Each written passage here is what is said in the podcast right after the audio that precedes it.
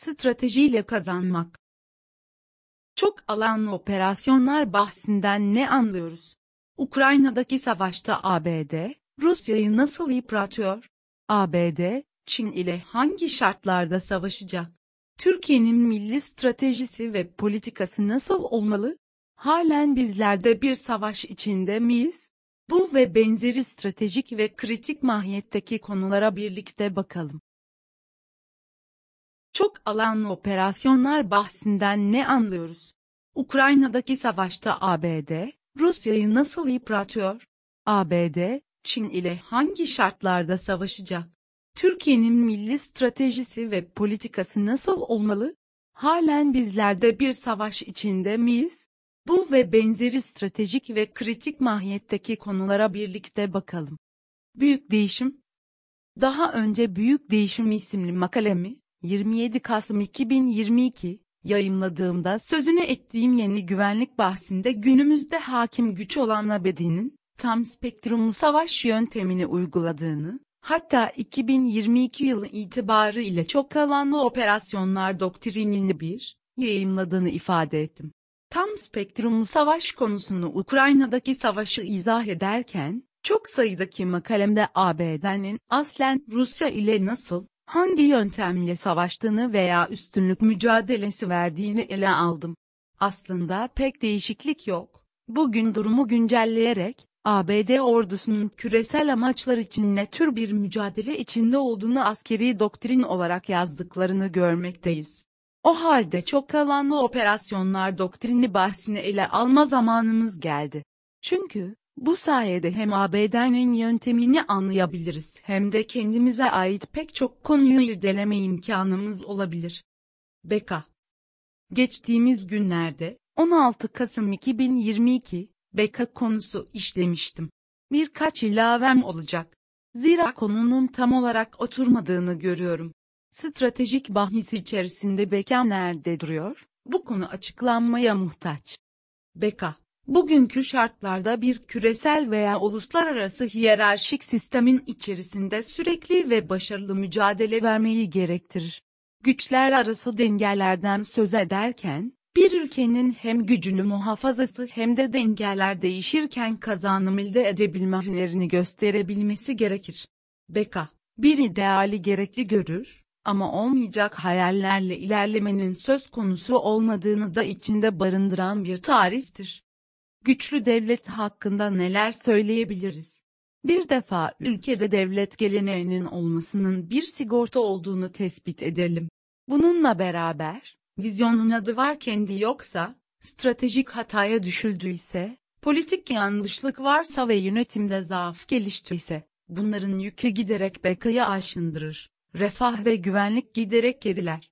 Güçlü devlet, rakiplerine göre sürekli ve kesintisiz olarak bu vizyon, strateji, politika ve yönetimde üstünlüğü korumayı başarabilmektir. Bu küresel etkileşimin giderek geliştiği çağda tek başına güçlü olmak hemen hemen mümkün değildir. Bunun için stratejik ortaklıklar ve işbirliklerini öne çıkar.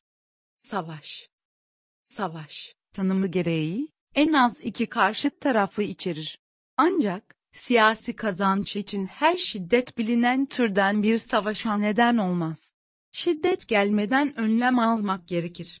Bu önlemler rakibe, hasma, karşı çok kapsamlı ve boyutlu operasyonlar yapmayı gerektirir. O halde ülkeler barış zamanında, işler iyi gidiyor, ilişkilerimizi, öyle görünseler bile, güle oynaya devam ettirelim, diyemezler milli güç unsurlarını belli alanlara odaklayarak hak ve menfaatlerin elde edilmesini sağlarlar. İşte bu da sağlam bir politika ile mümkün olur. Adında savaş geçmesi de her an savaşıyormuşçasına çaba göstermek gerekir. Böyle olursa bir ülkenin silahlı çatışmaya geçişi kolay olur. Zira hazırlıklar yeterince iyi durumdadır. Örneğin ABD'nin Çin perspektifini içeren stratejik değerlendirmesine bakalım. Mevcut küresel güvenlik ortamında Çin, önemli askeri tepkileri tetiklemeyen düşük düzeyde şiddet ve yeni şiddet türleri, hükümete, ekonomik kurumlara, özel sektöre ve altyapıya yönelik, uzay ve siber uzay saldırıları dahil, dayatıyor ise bu durum dikkate alınmak zorundadır. Çelişki bu noktadadır. Eğer Çin kendisini hasımlarıyla bir savaş halinde görüyor ama hasımları durumu böyle görmüyor ise zamanında ve stratejik seviyede gerekli önlemler alınamaz. Perspektifte böylesi bir eşitsizlik söz konusu ise Çin'e karşı olan ve uzun süreler boyunca düşük şiddet seviyelerine katlanabilen ve etkili bir şekilde karşılık vermek için çok geç kalana kadar, çıkarlarını yavaş yavaş terk edecek olan ülkeler için sonuç tehlikelidir. İşte bu stratejik bir bakışı gerektirir, milli politikada ne yapılması gerektiğini ortaya koyar. İddiası olan veya riskli konusu çok olan ülkeler askeri operasyonlarını ortak bir amacı elde etmeye yöneltir. Bu ülkenin milli, ulusal, politik hedeflerine ulaşması veya bunlara katkıda bulunması şeklinde gerçekleşir. Bir savaş ilkesi olarak amaç, askeri operasyonlar ve politika arasındaki doğru ilişkiyi güçlendiren tariftir. Savaş her zaman politikaya tabi olmalı ve politik bir amaca hizmet etmelidir. Silahlı kuvvetler, siyasi liderlerle birlikte, istenen politik sonuçlara ulaşmak amacıyla stratejiler geliştirirler. Politik faaliyetler genellikle, bir ulusun nüfusunu, sivil altyapısını, doğal kaynaklarını ve tüm alanlardaki küresel slash bölgesel müştereklere erişimini etkileme, kontrol etme veya güvence altına alma becerisiyle ilgilidir. Savaş, insan doğasını ve belirsizliğin karmaşık ilişkilerini şekillendirir. Milli duygular genellikle, her iki taraf için, etkilenmek veya manipüle edilmek için hedef halindedir. Değerler, prensipler ve etik, hem savaşa gitme nedenini hem de savaşın yürütülmesindeki kısıtlamaları motive eden bilişsel faktörlerden bazılarıdır. Korku, tutku, yoldaşlık, keder ve daha pek çok duygu, savaşa katılanların kararlılığını etkiler. Liderlerin nasıl ve ne zaman sebat etmeye karar verdiği ve ne zaman pes edeceği sürekli gözlenen bir husustur.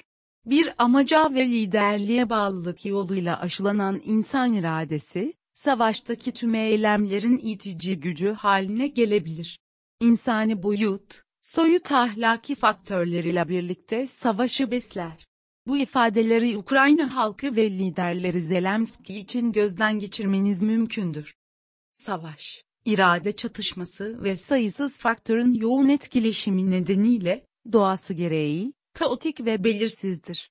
Emirler yanlış anlaşılır. Düşman kuvvetleri beklenmeyen hamleyi yapar, birlikler yanlış tepkiler verir, lojistik sarfı artabilir, öngörülemeyen engeller ortaya çıkar, hava değişir.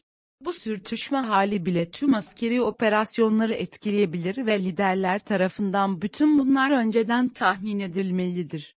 Savaşın kaotik doğası, eylemlerin kesin neden ve sonucunu ayırt etmeyi zorlaştırır, imkansız hale getirir veya geciktirir. Operasyonların istenmeyen etkilerini tahmin etmek ve tanımlamak zordur. Bu tür bir kaos, tüm operasyonlara büyük bir belirsizlik dayatır ve risk alma konusunda yetenekli liderlerin önemini artırır.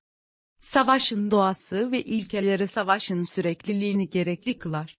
Dinamik operasyonel ortamlar geniş bir çeşitlilik içerir. Bu nedenle, duruma bağlı olarak, stratejik aktörler, savaştaki amaçlarını farklı savaş yöntemleriyle sürdürürler. Bilinen şekilde, düşmanı fiilen mağlup etmek amacıyla yapılan savaş bellidir. Bir de dolaylı yollarla düşmanın pes ettirilmesi, rakibin taraf değiştirilmesi, size doğru çekilmesi uygulamaları var. Başat bir aktörün elini tetiğe dokundurmadan yaptığı savaş yöntemleri daha yaygın olmaya başlamıştır. Burada savaştırılanlar başka unsurlardır vekillerdir. Hatta düşmanınız dahi biriyle savaştırılarak sizin istediğiniz amacın gerçekleşmesine hizmet edebilir. Stratejik seviyeler Ülkelerin, devletlerin, milletlerin stratejileri vardır. Bu dünyada bir iddiaları varsa olmak zorundadır. Buna milli strateji demekteyiz. Milli strateji, milli güç unsurlarının tümünü kapsar. Bir ülkenin gelişmişliği nispetinden milli gücün ölçtüğü diğer ülkeye göre farklı konumdadır. Bu bağlamda, güç veya üstünlük mücadelesi alanında verilen mücadele dinamiktir ve bir ana yol haritasına ihtiyaç duyulur, İşte bu stratejidir. Bu milli stratejinin gereği olarak devletlerin kesintisiz ve geliştirerek sürdürdüğü politikaları vardır. Milli politika hükümetten hükümete değişmez, sağlam temeller üzerinde her hükümet politikanın devamcısıdır. Milli strateji ile ilgili bir de küresel strateji konusu var. Başat aktörler olan ABD, Çin, Rusya, Avrupa, İngiltere gibi güçler için küresel strateji olur da Türkiye'nin bu yönde bir stratejisi olmaz ise nerede kaldı o iyileri sürülen iddia, diye sorabilirsiniz. Görünen o ki, şu an Türkiye'nin tanımı bölgesel güç ile sınırlıdır. O zaman konuyu toparlayabiliriz. Eğer Türkiye bu çağda bütüncül bir bölgesel strateji metnine sahip değilse, bundan sonraki adımlarında bunun eksikliğini hep duyacaktır. Bu gibi durumlarda milli güç unsurlarının seviyesi ve ortakların gücü konularıyla karşı karşıya kalınır. Tereddüt ve arada sıkışma halini içeren düşünceler bir stratejik bakışla açıklanamayacağına göre, önce ülkenin konumunun tam tayin edilmesi gerekir, sonra bir takım küresel slash bölgesel iddiaların ileri sürülmesi mümkün olur. Hatta bunların nasıl gerçekleştirebileceği, nasıl daha fazla gelişebileceği, rakiplerin ne yaparak elimine edebileceği açıklanabilir.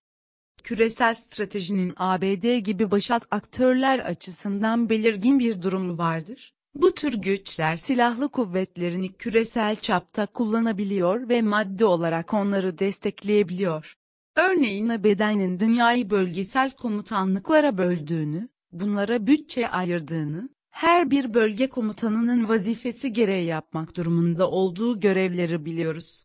Bu açıdan bakılırsa, Türkiye'nin bölgesinde, Merkez Kuvvetler Komutanlığı, Cenkcom, belirlenen küresel stratejinin bu bölgeyi kapsayan bölümünü üstlenmektedir.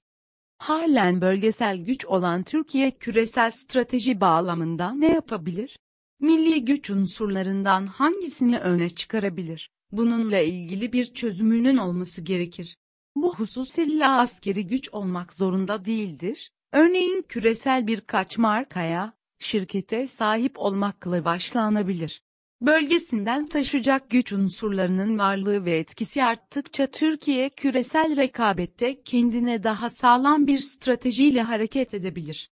Bu arada ifade etmem gerekiyor. Milli güç unsurları dendiğinde sadece kendi sahip olduğunuz kapasiteden bahsedilmemektedir. Aynı zamanda ortaklarınız veya müttefikleriniz ile ne tür anlaşmalar içindeyseniz, onların kapasiteleri de sizin milli unsurlarınıza eklenir.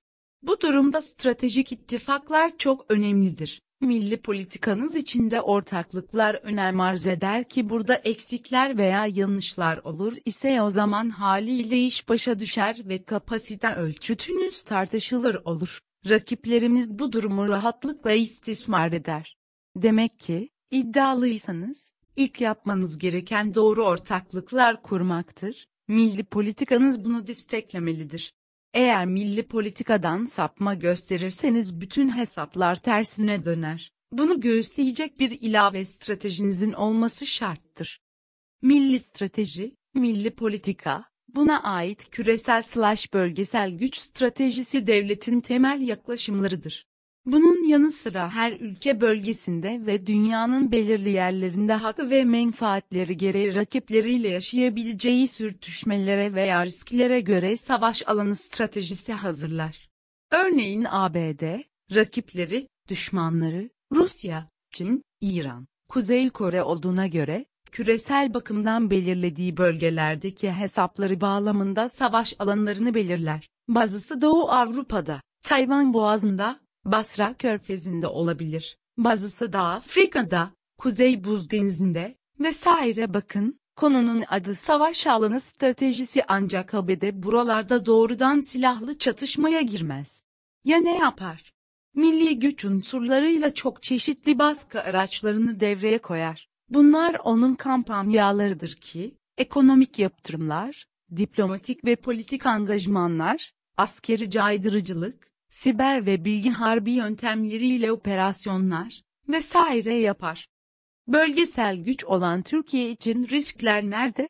Örneğin Suriye'de, Irak'ta, Doğu Akdeniz'de, Kafkasya'da, Ege'de vesaire. O halde Türkiye'nin bu alanlar için stratejisi olmalıdır veya vardır.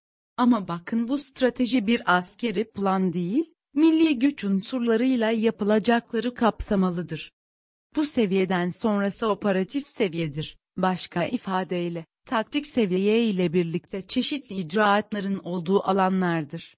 Eğer konu askeri planlar yönüyle gelişecekse, operasyonlarda çeşitli kampanyalar, baskı uygulamaları, operasyonlar, operasyonların içerisinde muharebeler ve çatışmalar, angajmanlar ve küçük birlik faaliyetleri yer alır. Örneğin Türkiye'nin güney sınırında, Suriye'de yapmak istediği güvenli bölge operasyonları bu kapsamda ele alınmaktadır. Keza CENTCOM'un aynı bölgelerdeki operasyonları da gerçekleşmektedir. Yine İran ve Rusya güçleri de bu bağlamda ele alınmalıdır. Suriye devlet güçleri ve iç savaş nedeniyle çeşitli terör örgütleri de hesaba katılırsa durumun karmaşıklığı ortadadır. Hepsine birlikte bakıldığında ise bir ülkenin operatif seviyede kendi hak ve menfaatleri ile maruz kaldığı riskler bağlamında neler yapabileceği kendiliğinden ortaya çıkmaktadır. Ancak bu operatif seviyeye en baştan itibaren nasıl gelindiğine bakmak gerekir. Milli politika ve strateji uzun vadeli olduğuna göre durumu bu yaklaşımla muhasebe etmek gerekir. Biden doktrini ABD, Biden doktrini ile akıllı güç uygulamasına geçti.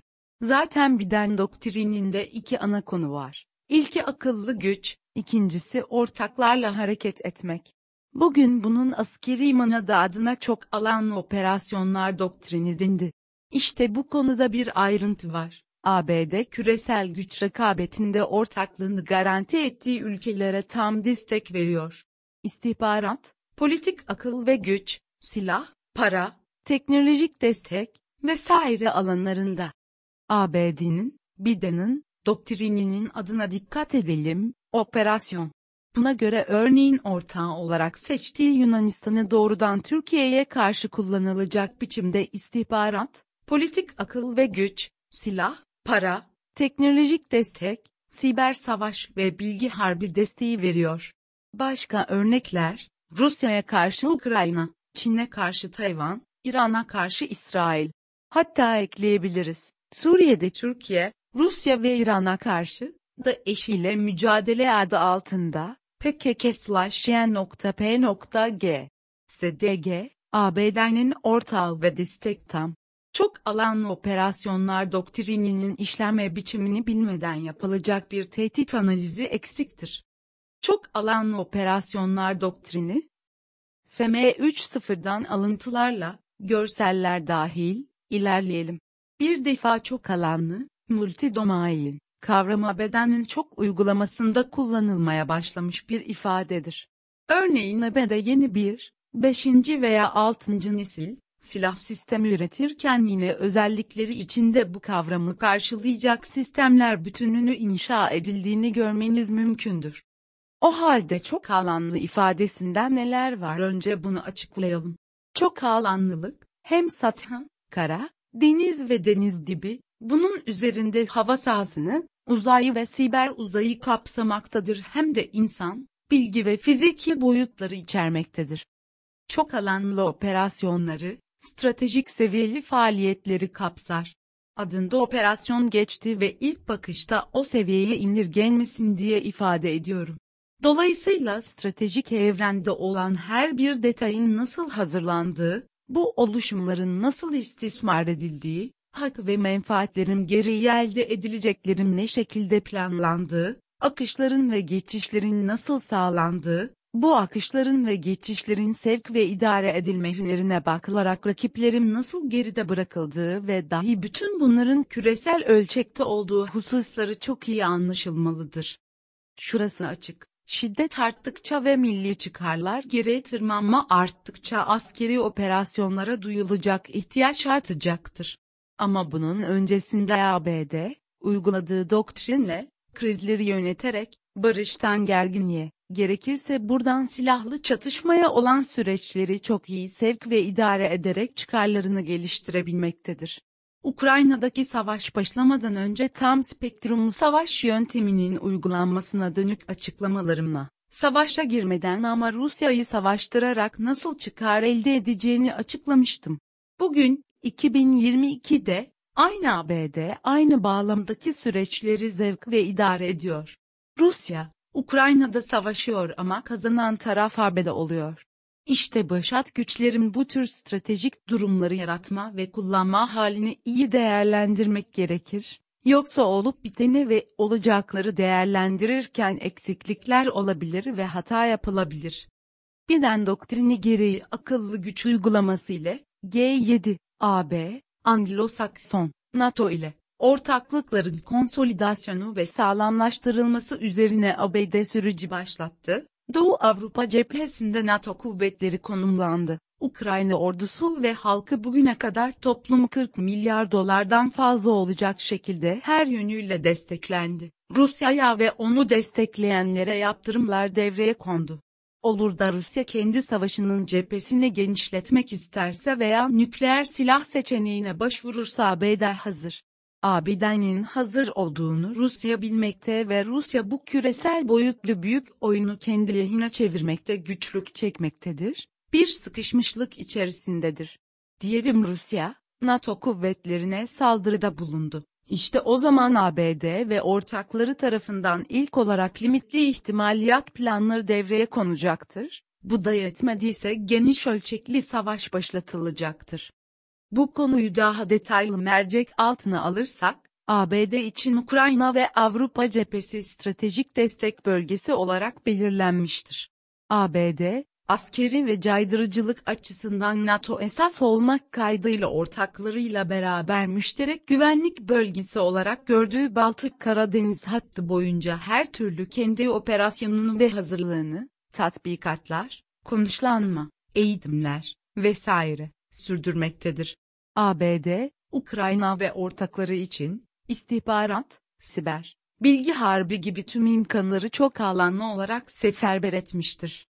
ABD'nin bu bakımdan tahsisli operasyon bölgesi şeklinde gördüğü Ukrayna ve bunu içine alan Baltık Karadeniz hattı boyunca icra ettiği tüm operasyonlar destek bölgesi olarak isimlendirilir. Bugün benim bu açıkladığım Ukrayna-Rusya savaşı ile ilgili hususları sizler 2027'den sonra Tayvan-Çin boğazı içerisinde düşünebilirsiniz. ABD'nin bugünkü tecrübelerini ve teknolojik gelişmişliğini de analizinizin içine katarak durumu değerlendirebilirsiniz. Peki bütün bunlar oluyorken Türkiye ne durumda diye sormalı mıyız? Bu noktayı başka bir zamanda daha ayrıntılı açıklayacağım. Sonuç Bu konuları yeni yazmıyorum. ABD'nin Büyük Stratejisi başlıklı makalemde 30 Mart 2022 Ukrayna'daki savaşın birinci ayı içerisinde bu tür açıklamaları yaptım. Savaşların alanları farklılaştı, boyutları ve teknolojileri çok ileri noktalara ulaştı. Klasik bakış açılarına sahip olmaya devam ederken, gelişmelerin paralelinde gerekli hazırlıkları yapmanın da nedenle önemli olduğu açıktır. Günümüzde süren Ukrayna'daki savaşın asıl hedefindeki Rusya'nın yıpratılması hadisesinin bir planla geliştiğini kabul etmemiz gerekir. ABD'nin tek düşmanla savaş anlayışını da göz önüne almalıyız. ABD'nin ve ortaklarının 2023 yılında da Rusya'nın adam akıllı yıpranması operasyonlarını sürdüreceğini değerlendirebiliriz. İşte Rusya'nın ABD'nin istediği noktaya getirilmesi mümkün olduğunda ABD başını tam olarak Çin'e çevirebilecektir. Pasifik'te kim bilir neler olacak, hep birlikte göreceğiz. Bölgesel güç olan Türkiye, akıllı gücü nasıl uygulanır, stratejik ortaklıklarla nasıl ilerlenir, bu konuları bir daha gözden geçirmelidir. Çünkü geleceğin güç mücadelesi ortamları için her şeyden çok bu tür yaklaşımların somut yansımasından istifade edilecektir. Milli stratejilerin ve politikaların çizgisinin sürekli ülkeyi ilerilere taşıması temin edilmeli ve bu türdeki bir ilerleyişten emin olunmalıdır. Not Fikri mülkiyet hakları gereği bu bilgileri referans vererek kullanabilirsiniz. Gürsel Tokmakoğlu 1. FM30 Multidomain Operations Deutschtrine ABD 2022